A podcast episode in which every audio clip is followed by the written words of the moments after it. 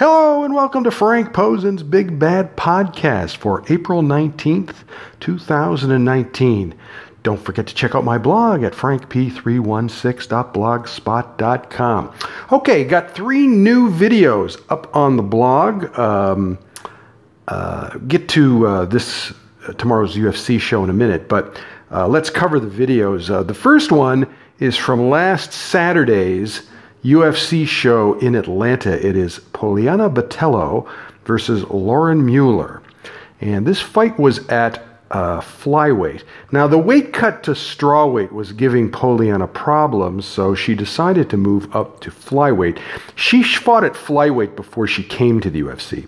So she trains at Nova União in Brazil with uh, Andre Pederneiras. She is mainly a striker, but Poliana said during the week uh, fight week that she has been training with UFC bantamweight Ketlen Vieira to improve her ground game, and that could pay dividends in the future because Ketlen is on the verge of being an elite fighter.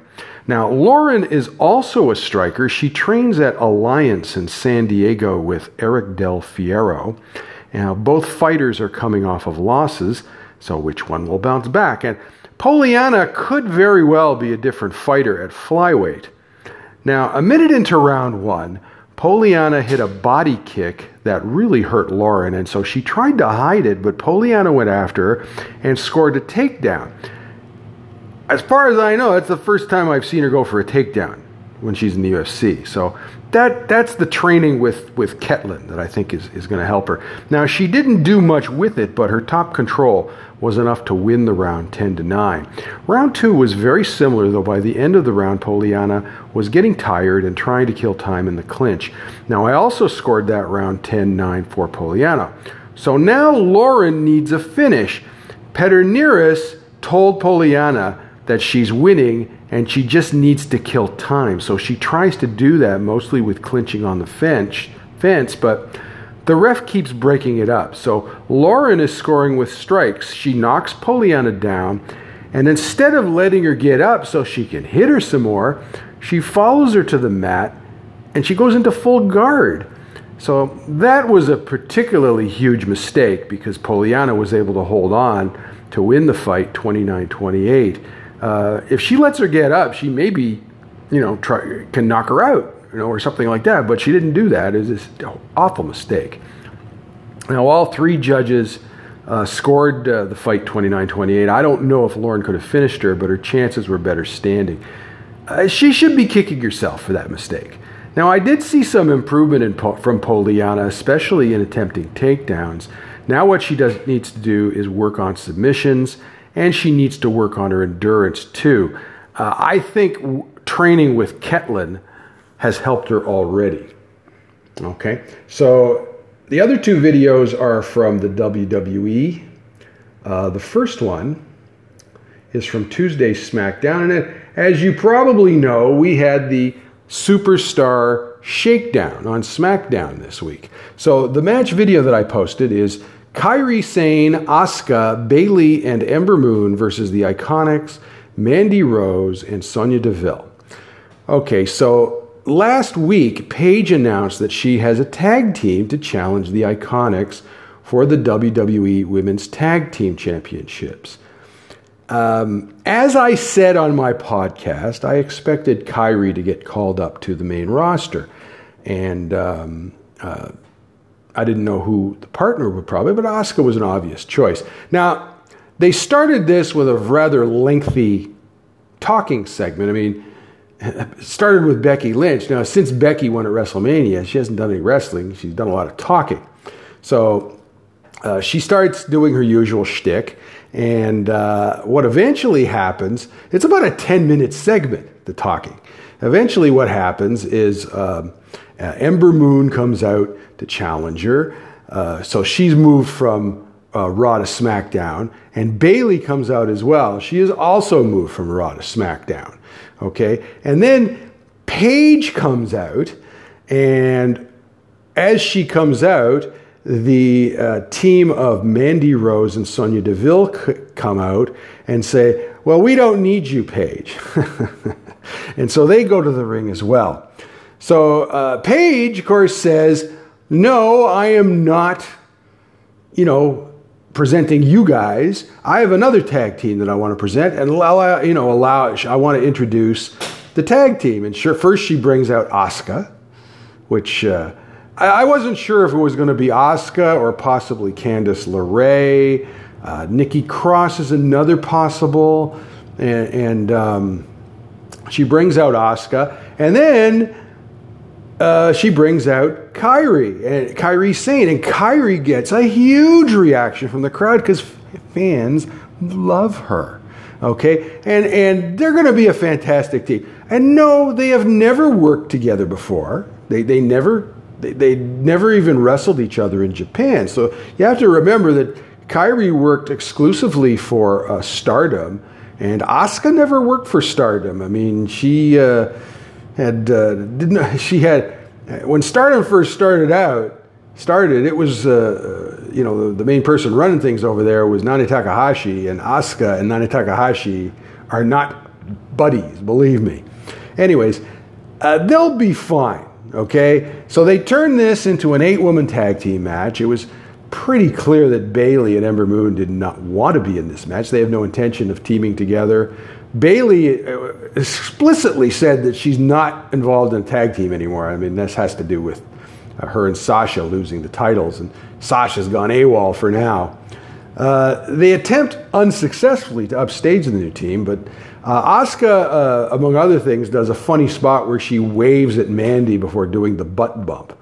Now, after Bayley gets some heat, Asuka tags in and cleans house. So you know, everyone gets to hit their moves, which is pretty common for this kind of match. And then Asuka sets Peyton up for Kairi's insane elbow. Uh, of course, that's what the crowd wants to see. So Kairi flies through the air. Some guy told me it looks like she's hurting herself when she lands. No, she's been taught to do it safely, so it's not an issue. So she gets the elbow and she flies through the air, and the match is over. So, I mean, these two are going to be a very exciting tag team. Now, the other video that I have is from uh, this week's episode of NXT. And what it basically is, is it's Kairi's farewell match uh, to NXT. Okay, and it, it was taped actually last Wednesday but by the time it aired on TV, she'd already been on SmackDown. So eh, I don't know if I would have done it that way, but that's what they did. It's basically a, a blow off match, okay? Um, the, the, the, stipulation here is that if Kairi doesn't win, she doesn't get another title shot, okay? So what it really is is a blow off match that will set up Shayna's next program with Io Shirai. Now, as expected, the match is very competitive. Now, all their matches have been pretty much the same, and, and it works, so keep doing it the same way. Shayna thinks that she can bully cute little Kairi, but Kairi is much tougher than Shayna thinks. Now, the end of the match comes. It's back and forth as you would normally expect with, with these two. The end comes when Kairi misses a flying elbow outside the ring and seems to injure her elbow. She doesn't really, but she makes it look that way. So they want to really sell this injury, so the ref calls a trainer out to see if the match should be stopped. Shayna drags Kairi into the ring to torture her, and then Kairi Kairi sells this this this torture like she's being murdered. The, the selling is the best thing about this match. It, it's just unbelievable what Kairi will do. But Shayna can't finish her. She keep Kairi keeps kicking out. Okay, finally, Io Shirai comes to, down to the ring to protect Kairi, and Shayna wins by DQ. Then Jessamyn Duke and Marina Shafir pull Io out of the ring and force her to watch Shayna's torture of Kairi. So they go off the air with a close up of Io, so it's obvious where they're, they're going with this. Now, afterwards, the Full Sail crowd, this was not on air, but afterwards, the Full Sail crowd gave Kairi a standing ovation as a farewell to NXT. Now, the, the, the, WWE uh, has posted a video on their performance WWE Performance Center YouTube channel. Uh, after the match, Kairi went backstage and said her goodbyes to the women's locker room, Uh, it's on the YouTube channel, so be sure to check it out. It's definitely worth checking out. She uh, gives a big hug to uh, uh, Io Shirai, of course, and then Dakota Kai, who uh, had already posted on Twitter that how much she loves Kairi. And then uh, coming in is her second best friend, I guess you might call her, is Li Xia, Xiao Li, who is the uh, Chinese uh, Ch- the Chinese wrestler. She's from mainland China, and they have an extended farewell. And Kairi basically encourages her, tells her, "You can do this. I want you to be champ." Now, this. Um, when uh, the thing I wanted to I wanted to put this into context a little bit because when Io came to uh, uh, uh the WWE, uh, Kairi said in an interview, uh, I believe it was in Japan, she said that she was getting very lonesome in Florida, and the reason was that she really didn't have anyone there that she could speak Japanese to. Um, you say, well, where were all the Japanese wrestlers? who are in the WWE. Well, they're all on the main roster and they're not at the performance center. They're traveling every week. So they weren't there. So uh, what happened is that, um, of course, Xiao Li, she is uh, from China. Uh, uh she's a tremendous athlete. She actually owns a gym in China. And she was, of course, running into the same thing where she could not speak her language to anybody there. So they became friends over this. Okay, and so yes, Io Shirai is Kairi's best friend, but so is uh, Xiao Li. All right, and and in fact, the WWE last year even uh, sent Kairi and Xiao Li on a Hawaiian holiday. They were in Hawaii for a week. And the reason I know this is because they posted on Instagram that uh, some pictures from the trip. So uh, it's really it's a really nice video. It'll make you want to cry. Okay, they're co- trying to congratulate uh, Kairi for getting the call to SmackDown, but she's telling Xiao Li, "Hey, keep your chin up. I know you can do it." You know, and stuff like that. So um, it's pretty cool. It's pretty cool. I want to cry now after after that. It's pretty. It's pretty good. So this is the type of person that Kairi Sane is. Okay, Everyone who, even when Kenny Omega was being interviewed by a, about AEW, he told him he wants a Kairi Sane in the women's locker room because she's the nicest person in the world. Okay, so that's what that's how highly most of the uh, WWE uh, locker room and pretty much anybody she's ever come across in pro wrestling think of her. And to boot, she's a fantastic performer.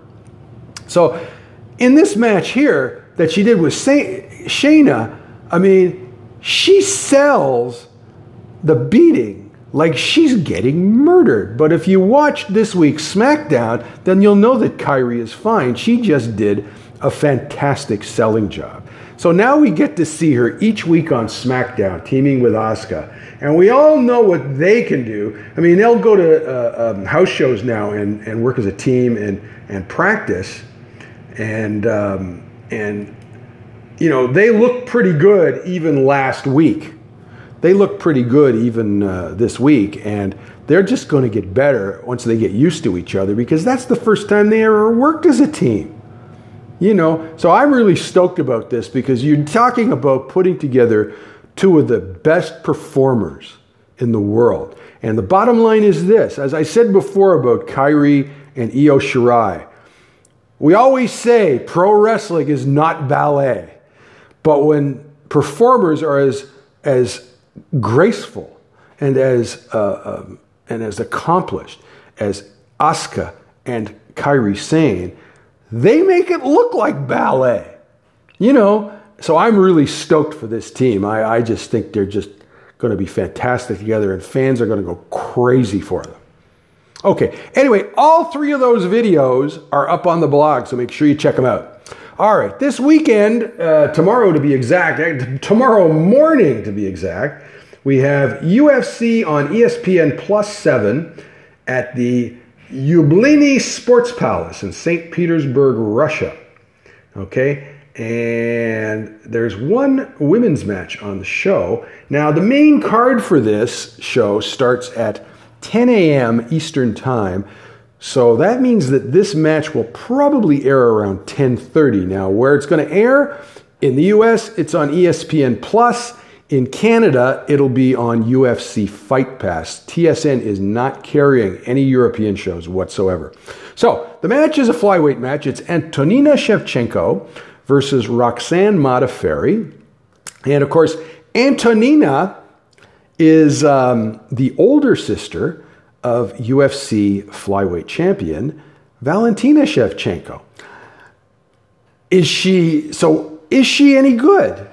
And I'm not really sure if she's any good. I, I don't think so. I think basically she's a very similar uh, fighter to uh, uh, to Valentina, and um, the only thing, so she's mainly a kickboxer.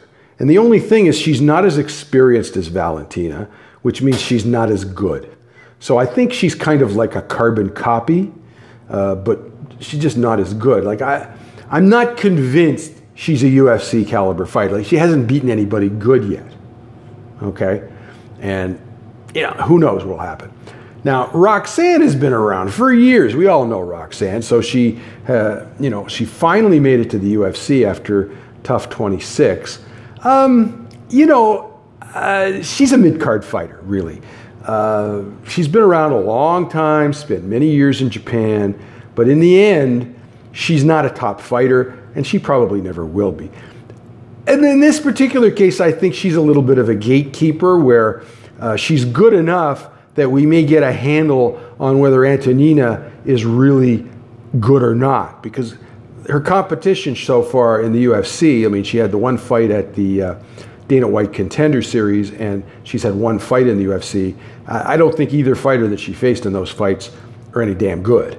So I don't know if Antonina is that good, but uh, we may get a better handle on whether she is. If she wins a fight, if she wins decisively, that's one thing. But my my sense is that this fight will go the distance and be a, be a very close fight. I, I, don't expect a finish here. I don't think either of these fighters is capable of, of a finish. All right. Okay, so that's tomorrow morning. Uh, do have one change on uh, uh an upcoming UFC fight, and that'll be on next week's UFC uh, Fort Lauderdale show. It's supposed to be uh, Jessica Penne uh, versus Jodie Esquibel, and Jessica has dropped out of the fight, and uh, stepping in on short notice will be um, uh, Angela Hill. Now, though Jess, Angela is actually teammates with Jessica, so I'm not sure what the problem is, is with Jessica. Keep in mind that before her last fight, she came off of a drug suspension, so. Uh, I haven't heard what the problem is, whether she's injured or whatever. Uh, but uh, it'll be Angela Hill uh, next week facing Jodie Esquibel. It doesn't make me want to see the fight anymore because I don't think either of them are very good. Okay, so this is it. That's it for today. That's it for today. Uh, again, don't forget to check out my videos at uh, frankp316.blogspot.com. Uh, I'm going to be back, I think, on Sunday with the review of uh, the match that's on tomorrow, and I'm also going to uh, planning to take a uh, uh, do an analysis of uh, the upcoming Invicta show, which I've been trying to avoid because I don't like one night tournaments very much. I'm gonna, but I'm going to talk about why I don't like them and why I think they're a bad idea. But I'll I, I, I plan to write about that show tomorrow. Okay, so uh, if you have any questions or comments uh, about uh, uh for me, you can uh, leave your message on the on the Anchor voicemail. If you want to subscribe to the blog, you can do so at Google Play Music, Google Podcast, um, iTunes, and Spotify. enjoy the fights. Have a good weekend. We'll talk to you later.